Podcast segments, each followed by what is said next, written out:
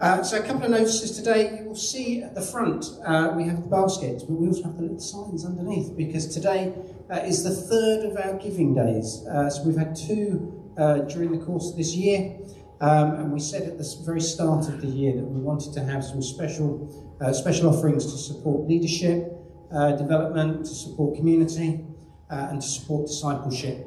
So obviously we're still in, a, in an environment where we're not going to have people meandering around the building. Uh, but the details are there. Uh, if you uh, want to give online, then the, the, the, bank details are there and on the website. Uh, if you want to give physically, uh, then the, um, the baskets are there as well today. And if you are a taxpayer and you have never done a gift aid form, there are some envelopes where you can put your name and, and details down there so that we can recover 25% on top, which is even better. Uh, but I really want us to just pray um, for the giving. So God has been incredibly faithful uh, to us this year. Uh, as trustees, we, we started the year really thinking, what is the world going to bring for us? Uh, but God has been faithful. God has uh, helped uh, rise up new leaders. He has blessed us tremendously uh, with resources, and that has enabled us to give out to things um, as, as part of New Ground, as part of the body of Christ. So I just want to pray that God is stirring us again for, for our resources uh, for, for our input, for those who serve, for those that want to develop in, in leadership. So, Father, I pray, Lord, that you would, you would stir our hearts. Father, I thank you that you are an incredibly faithful God, that you do not let us fall. Father, that you love to bless us. And Father, that you have set us on a mission in this town and more widely, Lord God, as part of your wider family. So, Father, I pray, Lord, as the to help us, Lord, in terms of reaching out to those that are lost, Lord, to reaching out to those that are needy, to reaching out for those that are poor, spiritually, emotionally, financially, Father, that you have blessed us. And Father, as we commit this to you this morning, Father, I pray that you would continue to bless us and those around us. In Jesus' name. Amen. Uh, so, two other things Christmas dates for your diary if you haven't already had them. Uh, 12th of December, uh, we have the family service. Uh, and then on the 19th, we have two services almost back to back uh, for our carol service one at 4 o'clock and one at 6.30. Um, so, events you can invite your friends to. Uh, there'll be great times, um, but make sure they're in your diaries. Uh, Ian, the bookshop, the pop up bookshop. Good morning, everyone. Good to see you all here. Now, I'm sure you're as excited as I am that today is the launch of the Hope Church bookstall, shop, bookshop. It's a stall, really.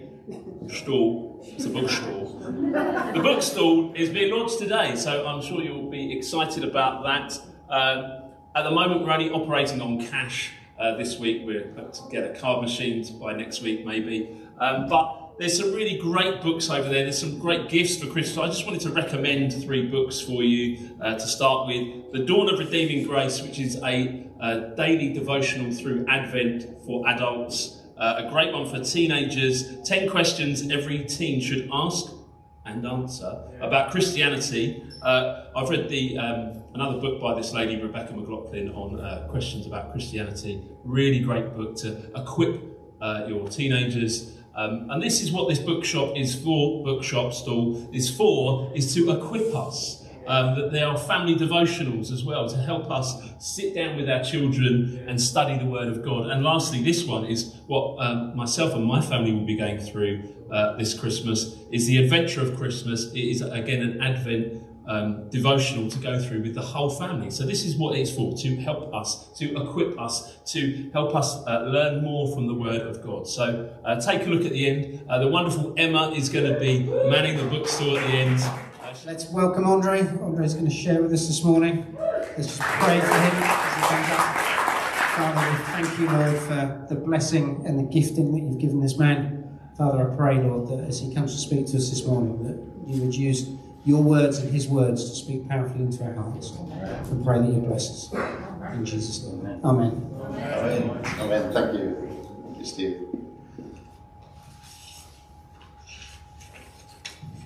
Right, it's a privilege as always to be here. I was going to say on this glorious morning, but typical.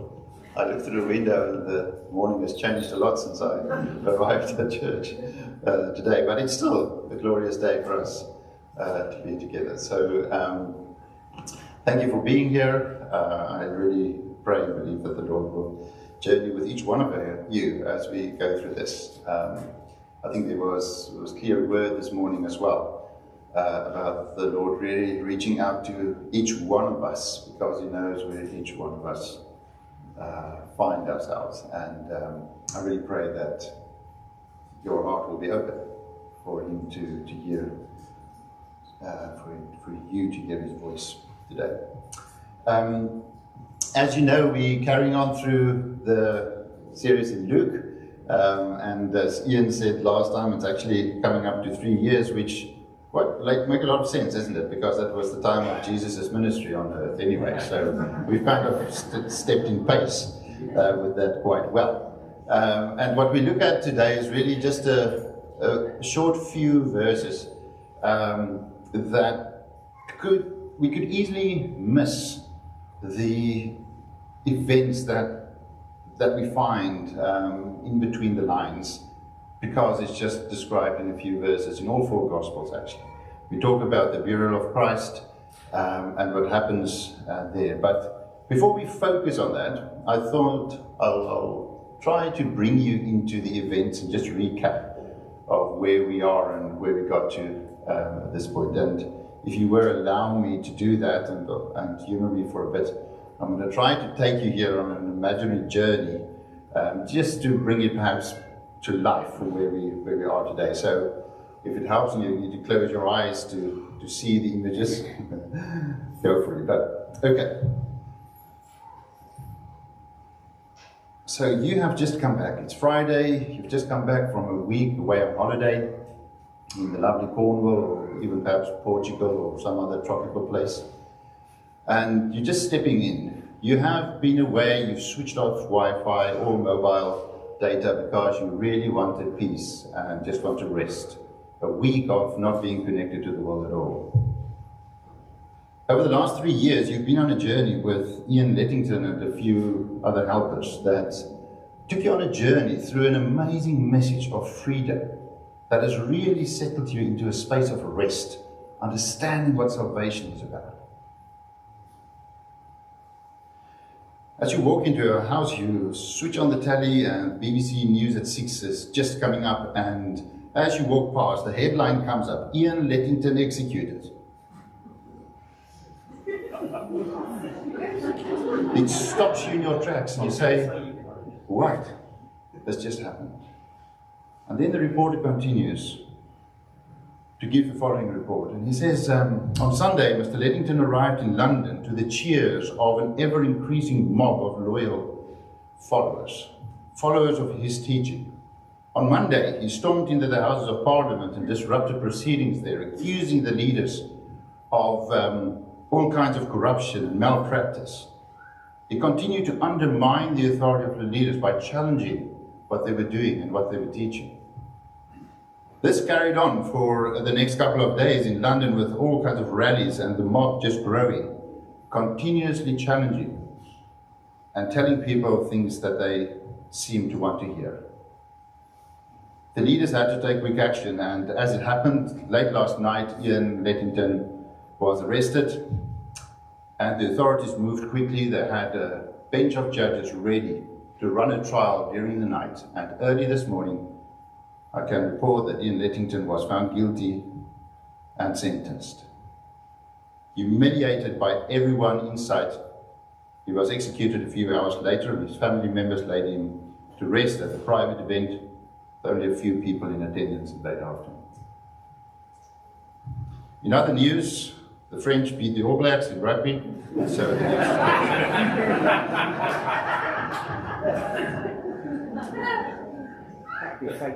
You are stopped and you're thinking, what has just happened? I was only away for six days. I was really carrying this message of truth. What has happened with this leader of mine? And, folks, that's what we've been on. In the last four to six weeks, we've been on a journey through a portion of Luke uh, with lots of things happening, but it actually only happened in the space of six days. Um, so if we, I mean, my life is fairly busy, and I just read this and I'm exhausted already for what has just happened uh, in those few days in, in, Jerusalem. So, so let's take that picture of the BBC News and we take it back to the time in Jerusalem, and we just reflect on, on what we saw there. We saw Jesus coming in on the Sunday, which we now refer to as Palm Sunday, with crowds of people singing praise to God and bringing honor. And yes, on the Monday, he went into the temple and he threw over all the trading that was going on there.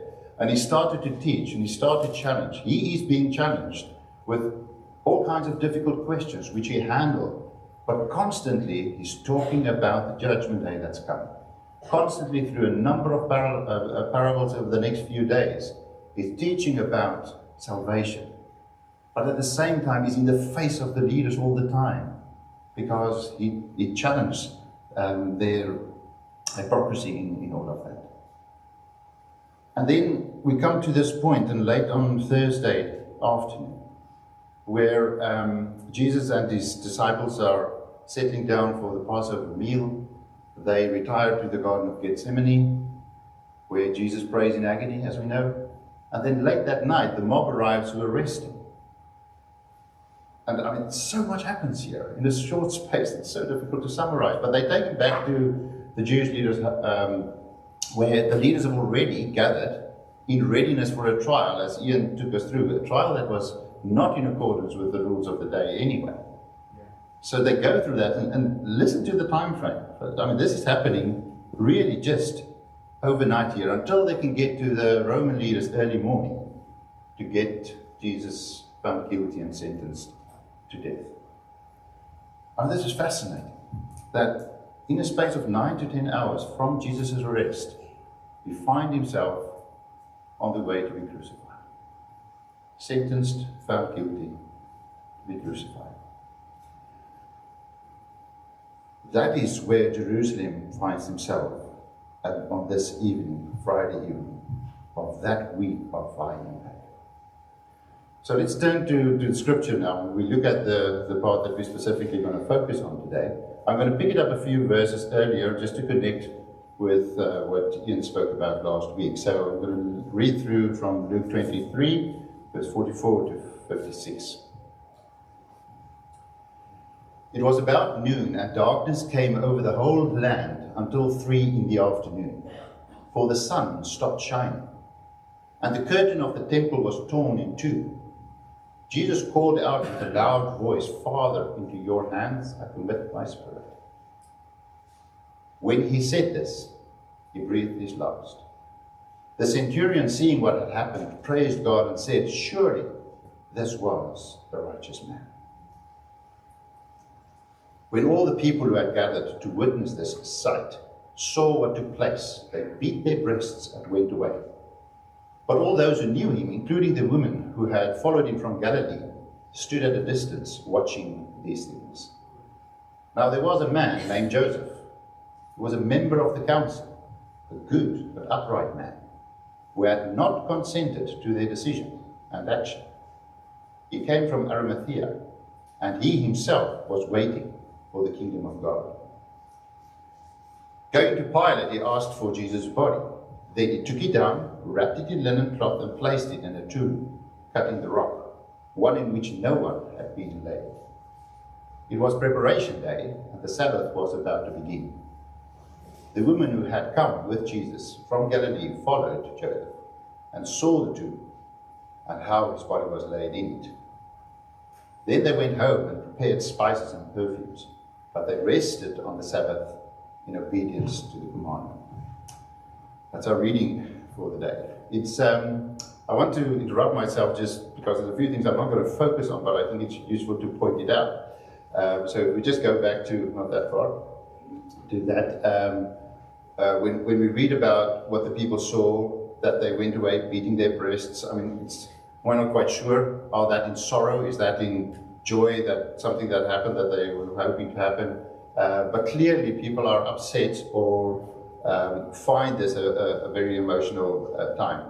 There's also, um, when we read about this verse in verse 55, you know, sometimes you watch a movie, and when you watch it the second time, you see something that you're like, ah, I didn't spot that at the start of the movie, which means something further on suddenly makes sense.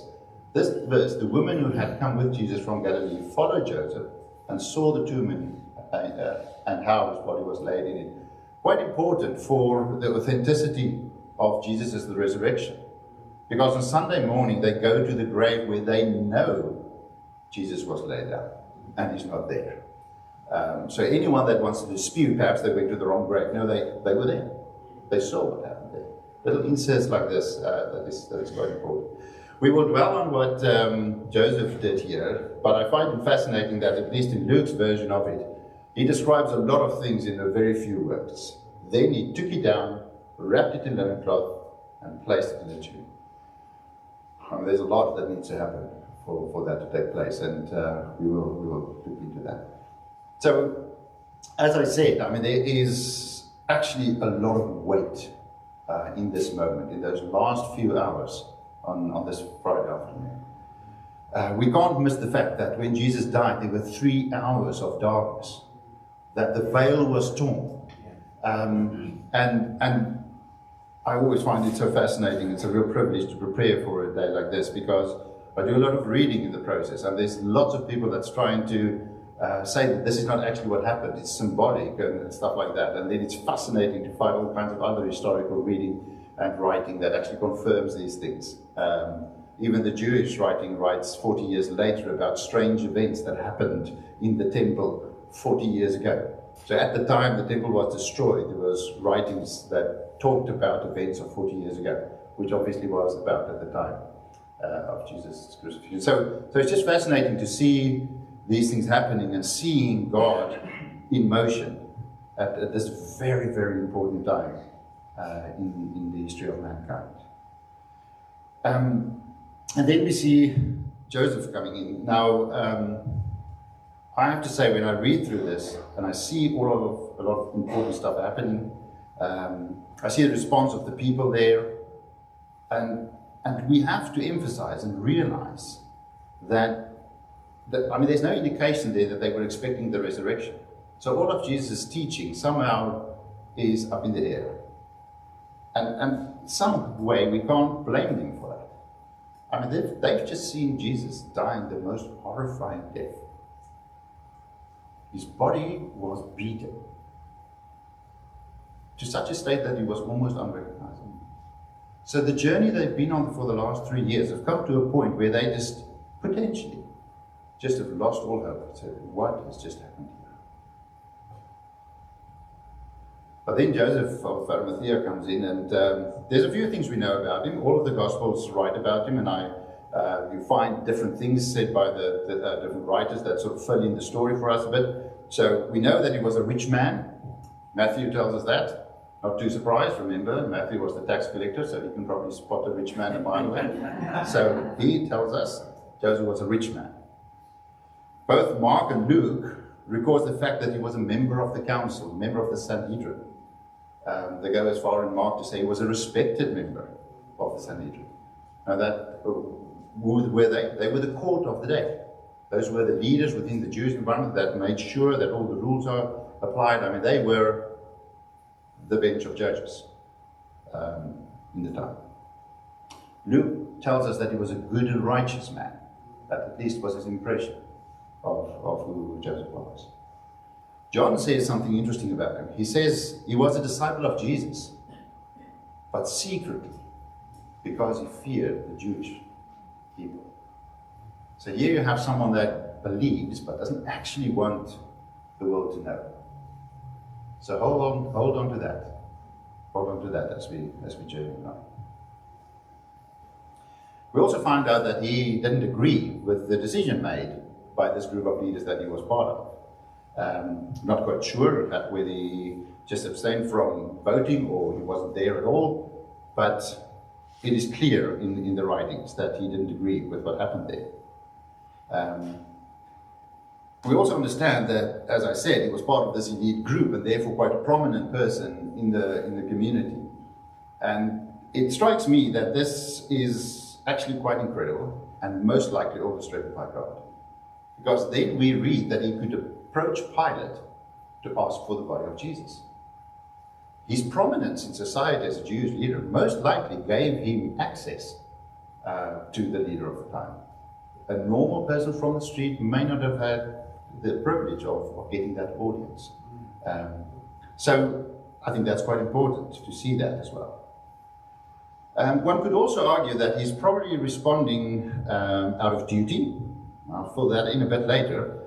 But the historical writings tell us that he was actually the great uncle of Jesus. And in the Jewish um, culture of the time, I mean, the family is responsible for the burial of, of family members, the full set of that, no funeral directors uh, at that time to do that. But there's also something um, we know this is a man of the law, he understands uh, and in Deuteronomy uh, 21, verse 22 to 23, we read the following If someone commits a sin punishable by death and is executed, and you hang the corpse on a tree, his body must not remain all night on the tree. Instead, you must make certain to bury them that same day, for the one who is left exposed on a tree is cursed by God. So, it is possible, but you will see a bit later that he does more than just do his duty uh, as a family member. So let's dive into it. And, and Jeremy, yes, your three points. Jeremy and I spoke the other day about three points or four points for my sermon. So you no. there's just there's just something that stands out for me for when we start to analyze what happens with Joseph here. So the first thing that happens is he goes public with what he believes. And that's a real risk to him. If, if, if we know who he is as a rich man, as a prominent man, as a man as part of the council, going public and going to Pilate to ask for the body of Jesus, he effectively is most likely risking continuing in his position of prominence. So his social status is about to be destroyed. Um, and remember how important that was in that culture for them. So here we have a man that is observing what's going on around him. We talked about it a bit earlier that John describes him as a, a disciple who was secretly so because of his fear for the Jewish people. He overcomes that fear and say, "This is the end of it. I need to speak out here. I need to do what is necessary to go out." I think I see a cowardly disciple here turning into a courageous disciple, someone that understands the weight of the moment and knows that he needs to do something about it.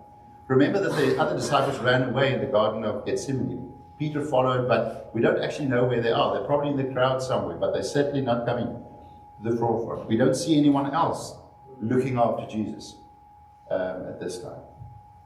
I see a man that acts boldly, not afraid of what society is going to do, not afraid of compromising his position. Someone that steps out for what he believes. I see a second thing here. I see that going public is costing him. Um, again, linked to his prominence. Um, as a leader of the Jewish community, that's probably partly where his wealth is coming from. So losing that prominence is putting that at risk. But also, he um, now needs to fund this whole funeral. And this is where something profound happens for me. Because he doesn't just do the normal burial. He asks for Jesus' body. And then he spends a lot of money to buy linen cloth.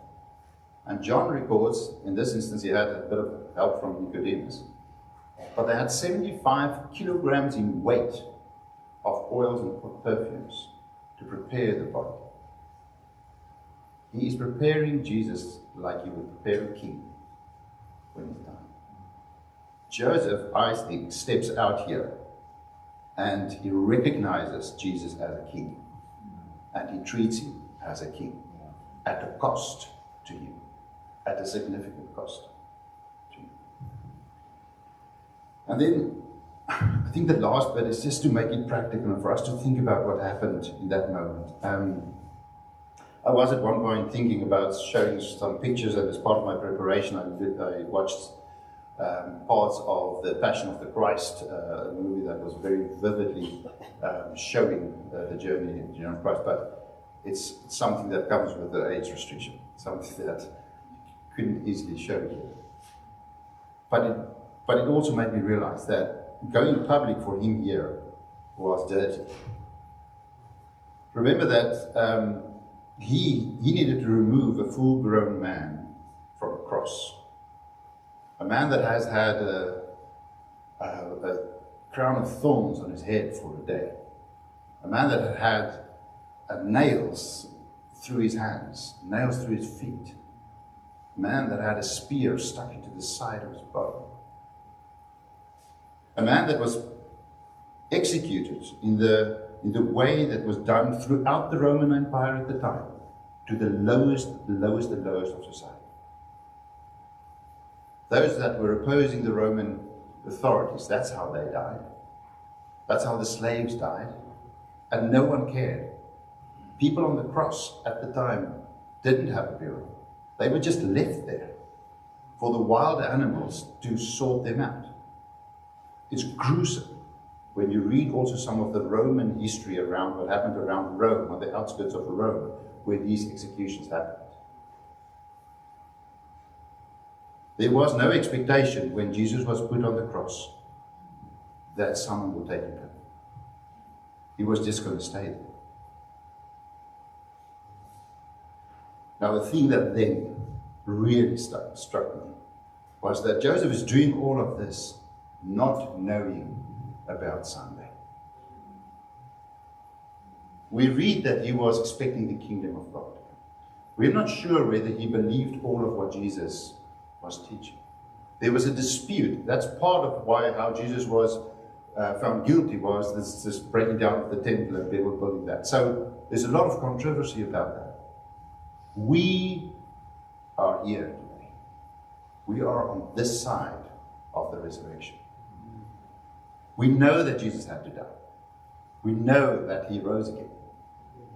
Joseph didn't know that. Are we prepared to say take the same level of risk as what he did on that day, knowing what we know? Are we prepared to, ridic- to be ridiculed by society because of our faith? Are we prepared to do, do whatever our Jesus asks us of, of us, regardless of the cost?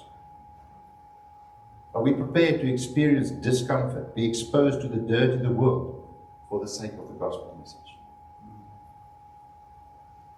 want to tell you a story. I have uh, the privilege of being on a journey with Open Doors. And uh, I don't know whether you know, Open Doors is, a, is an organization that uh, ministers to the persecuted church worldwide.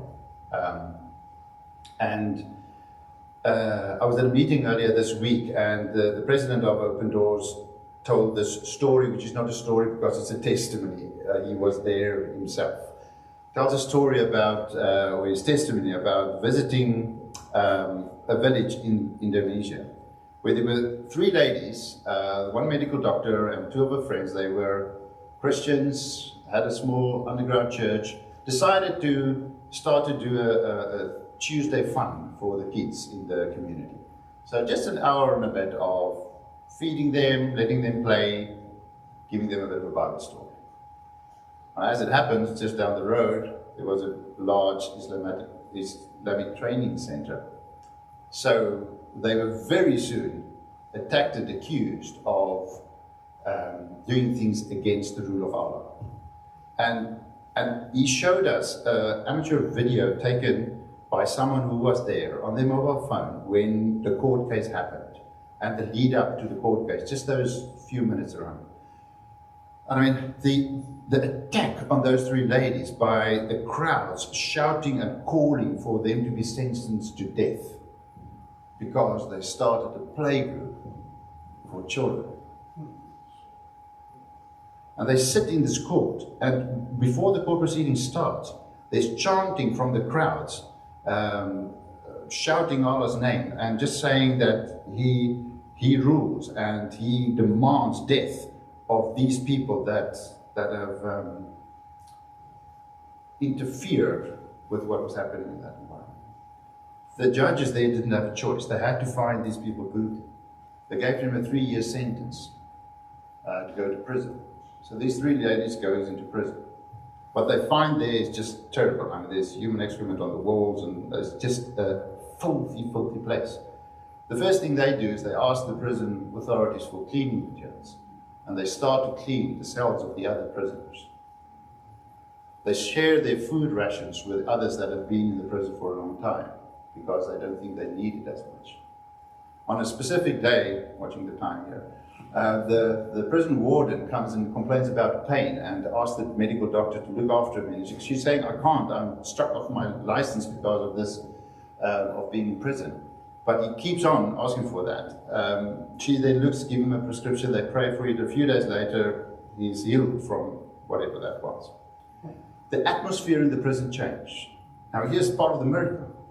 The authorities in the prison then comes to them, being aware of the Christian church that they have underground, and says, if you want to continue with your church, why don't you invite them to come into the prison? Do your service here and we will protect you. So they then started to run a church in this prison. Open doors through the UK government, uh, appealed to the government, uh, government of Indonesia, and they got the ladies released from prison after about two and a half years. Um, they were released on the Saturday. On the Monday, they went back because they now had a church of 47 men in prison. There's, there's, there's more detail to it because there's a prayer by these ladies when they go to prison to, for, the, for God to protect the hearts of their children because they've now been, they will be ridiculed for their mother being put in prison. For a medical doctor, a high person in society being struck off because of that. They were prepared to step out, to face the risk, regardless of the cost to them. I, um, in, in, the same exchange, or actually the day before, I was um, I was listening to a talk by Tom Holland, um, not Spider-Man, the other Tom um, he's a historian and author. I don't know he wrote a book, Dominion, a few years ago, uh, which I can't recommend yet because I still need to read it. Uh, but part of what he talks about, he talks about the enormous impact of the day of crucifixion on life today. The question he challenged us with on the day was the fact that we need to de westernize Christianity and de Christianize the West. And when he talks about that, it's, it's fascinating to talk another day. But the thing that's struck with me there, when people asked him about what it means to us, I mean, he comes out and he says, I don't understand why the church today are not more bold in taking this radical message hmm. that has changed the world forever. Out there. What are we afraid of? Is his question to us. It is the most profound message of salvation and freedom. Yeah. Yeah. And it's a message that, I mean, God protects us in that. Yes, there's persecution today, but why aren't we taking hold of that and really stepping out? I'm at risk of being controversial here, but we should not be confused by human rights and um, the rights of minority groups and gender identity and um, political correctness. Our Christian faith teaches us to be kind and care for those who are poor, for the orphans, the widows, those that cannot look after themselves, those are mar- that are marginalized within society. But let's be clear, it's not so much because they have a right, it's because we have a responsibility. Yeah. Jesus tells us this. Let's go to the core of the message we have. John 3 60. We know that that was the plan that God made. He sent his only Son so that we can be saved and have life eternal. John 1 12. Everyone that calls on his name can be called a child of God. Matthew 22. Love God with all that you have. Love your neighbor as yourself. And then the Great Commission at the end of Matthew is to, for us to go out and take that message to all nations, to baptize them in the name of the Father, the Son, and the Holy Spirit, and to teach them everything we know. That is what happened on those few days. We will get to the resurrection in the weeks to come. But do you understand what happened with Joseph on that day? He didn't know about the resurrection, but he was prepared to step out, take the risk, take the cost go public because I believe he believed. Why are we so hung up by what the world think? The message of salvation is real. It is real. We have to take this radical message out there and not be ashamed of it. Let's own it. Let's be bold about it. And you know what? It's really not difficult. I really want to challenge you to find moments to pray for people in this week. Start there. You will encounter someone this week that is in need of prayer. And you know what? People actually don't mind being prayed for. So just be bold and ask, Can I pray for you? And do that prayer. Let us trust Father God that He will give us moments where we can show His love and grace to people around us.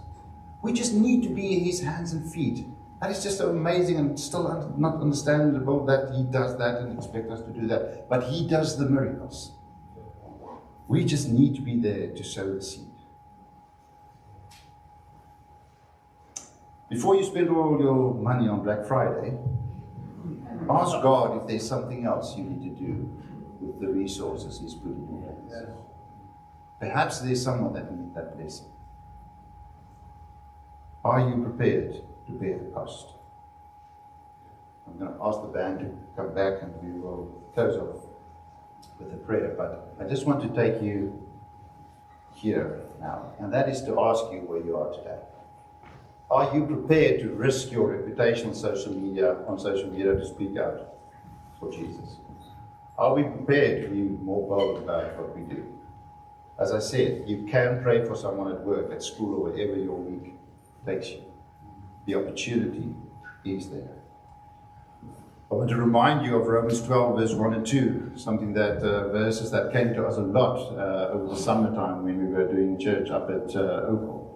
Romans 12, verse 1 and 1 to 2. Therefore, I urge you, brothers and sisters, in view of God's mercy, to offer your bodies as living sacrifice, holy and pleasing to God. This is your true proper worship. Do not conform to the patterns of the world, but be transformed by the renewing of your mind. Then you will be able to test and to prove what God's will is His good, pleasing, and perfect will. As I say here on the slide, I mean, I, I feel that our calling for a living sacrifice should not be described as surrender, but as total commitment. Yeah. And the reason is, as I put it, we sometimes think by surrendering it's just cost and no benefit.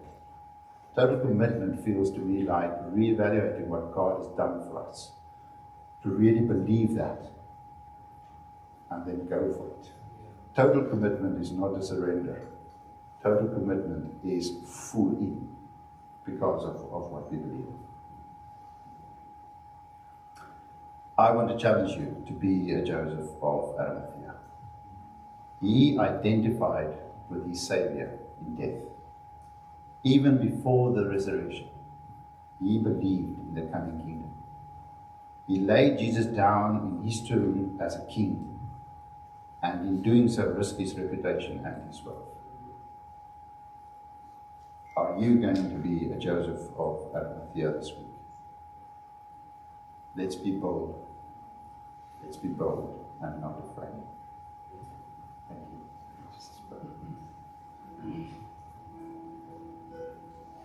Stands and cross.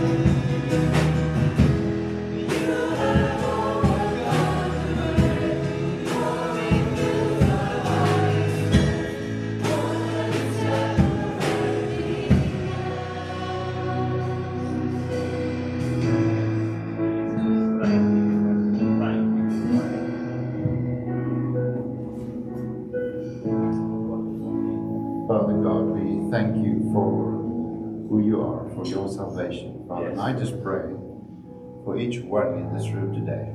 I pray for courage, I pray for boldness. Father, I pray that you will show each one of us at least one person this week that we can be instrumental in showing them your love and your grace.